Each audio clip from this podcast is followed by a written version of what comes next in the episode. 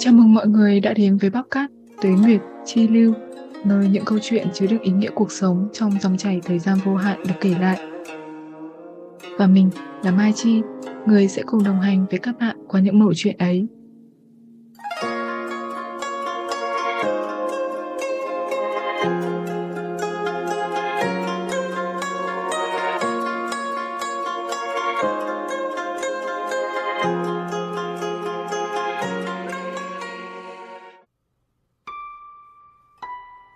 Nay, chúng ta cùng tới với một điển tích về khổng tử và những học trò của ông nhé.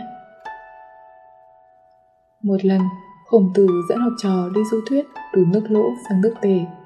Trong những người học trò đi cùng, có nhân hồi và tử lộ là hai học trò ưu tú của khổng tử.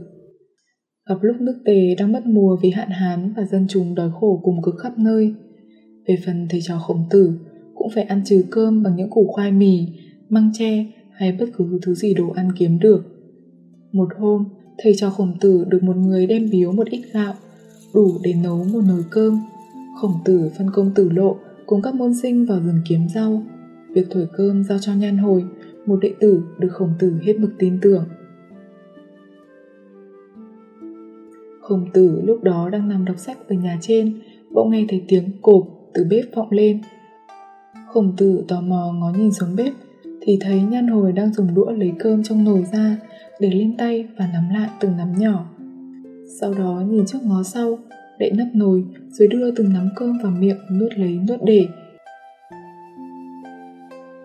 Nhìn thấy việc làm của nhan hồi, khổng tử cảm thấy thất vọng vô cùng, lắc đầu thở dài và ngửa mặt lên trời than rằng Ôi chao, học trò bậc nhất của ta mà lại ăn vụng hèn hạ như vậy sao? Bao nhiêu kỳ vọng ta đặt vào nơi hắn thì bây giờ đã tan thành mây khói hết.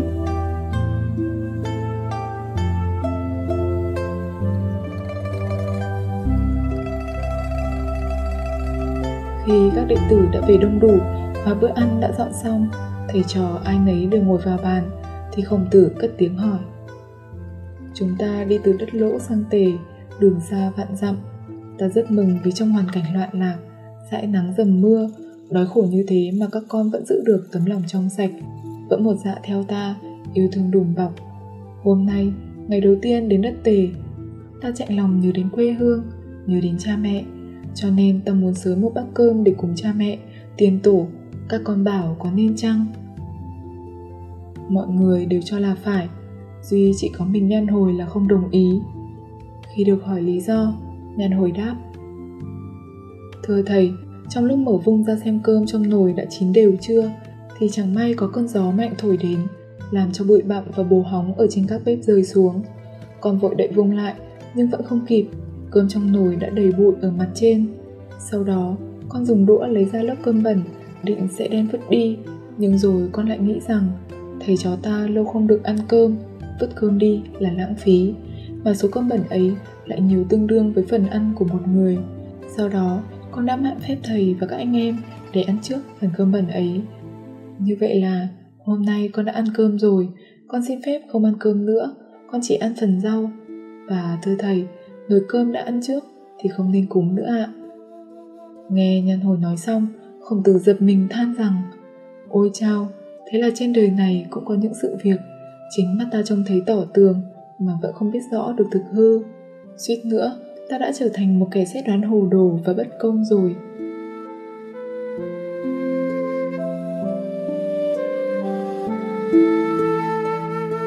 Trong cuộc sống, có những việc tận mắt thấy, chính tay nghe, nhưng chưa chắc đã là toàn bộ sự thật. Khổng tử được xem là bậc thánh nhân, có trí tuệ và cái nhìn thấu đáo. Tuy vậy, cũng có những lần sai lầm khi nhìn nhận một sự việc. Chính khổng tử đã thốt lên rằng suýt nữa đã trở thành một cái xét đoán hồ đồ và bất công khi đã vội vàng đánh giá người khác chỉ qua hành động bề ngoài. Vậy nên trong mọi tình huống, đừng nên dừng ở việc chỉ nhìn nhận bằng con mắt một chiều và phiến diện. Muốn thấu hiểu sự việc ấy, hãy nhìn bằng sự tìm hiểu thấu đáo, suy xét vấn đề một cách kỹ càng, toàn diện với cái tâm bình đẳng, công bằng và bao dung. Qua điển tích xưa giữa khổng tử và học trò, chúng ta cũng nhận ra và bài học quý giá về cách đối nhân xử thế, về cách làm người ở đó. Khổng tử khi nhìn thấy người học trò mình hết mực yêu thương và tin tưởng, lén ăn vụng cơm trước thầy và các huynh đệ. Tuy trong lòng vô cùng thất vọng, buồn khổ và đau xót, nhưng không lập tức trách phạt, cũng không kết tội học trò trước các môn đệ. Ông khéo léo mở lối để học trò có thể tự nói ra hành động của mình.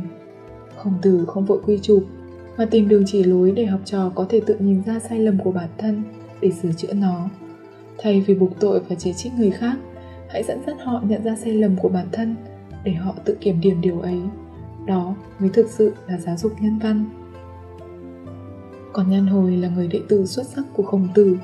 Việc Nhan Hồi chấp nhận ăn phần cơm bẩn để phần cơm sạch dâng lên thầy và các anh em đã cho thấy Nhan Hồi hết mực thương yêu thầy và các huynh đệ mà đã nhận phần thiệt thòi về bản thân. Một việc làm thiện, nhưng lại phải lén làm vì không muốn để thầy và các anh em nhìn thấy lại buồn lòng, lo lắng. Và liệu rằng mấy ai có thể hy sinh thầm lặng mà không mong đợi sự ghi nhận như là Nhan Hồi đây?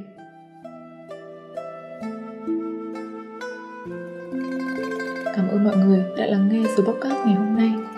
Chào tạm biệt và hẹn gặp lại mọi người ở những số tiếp theo của tuế nguyệt chi lin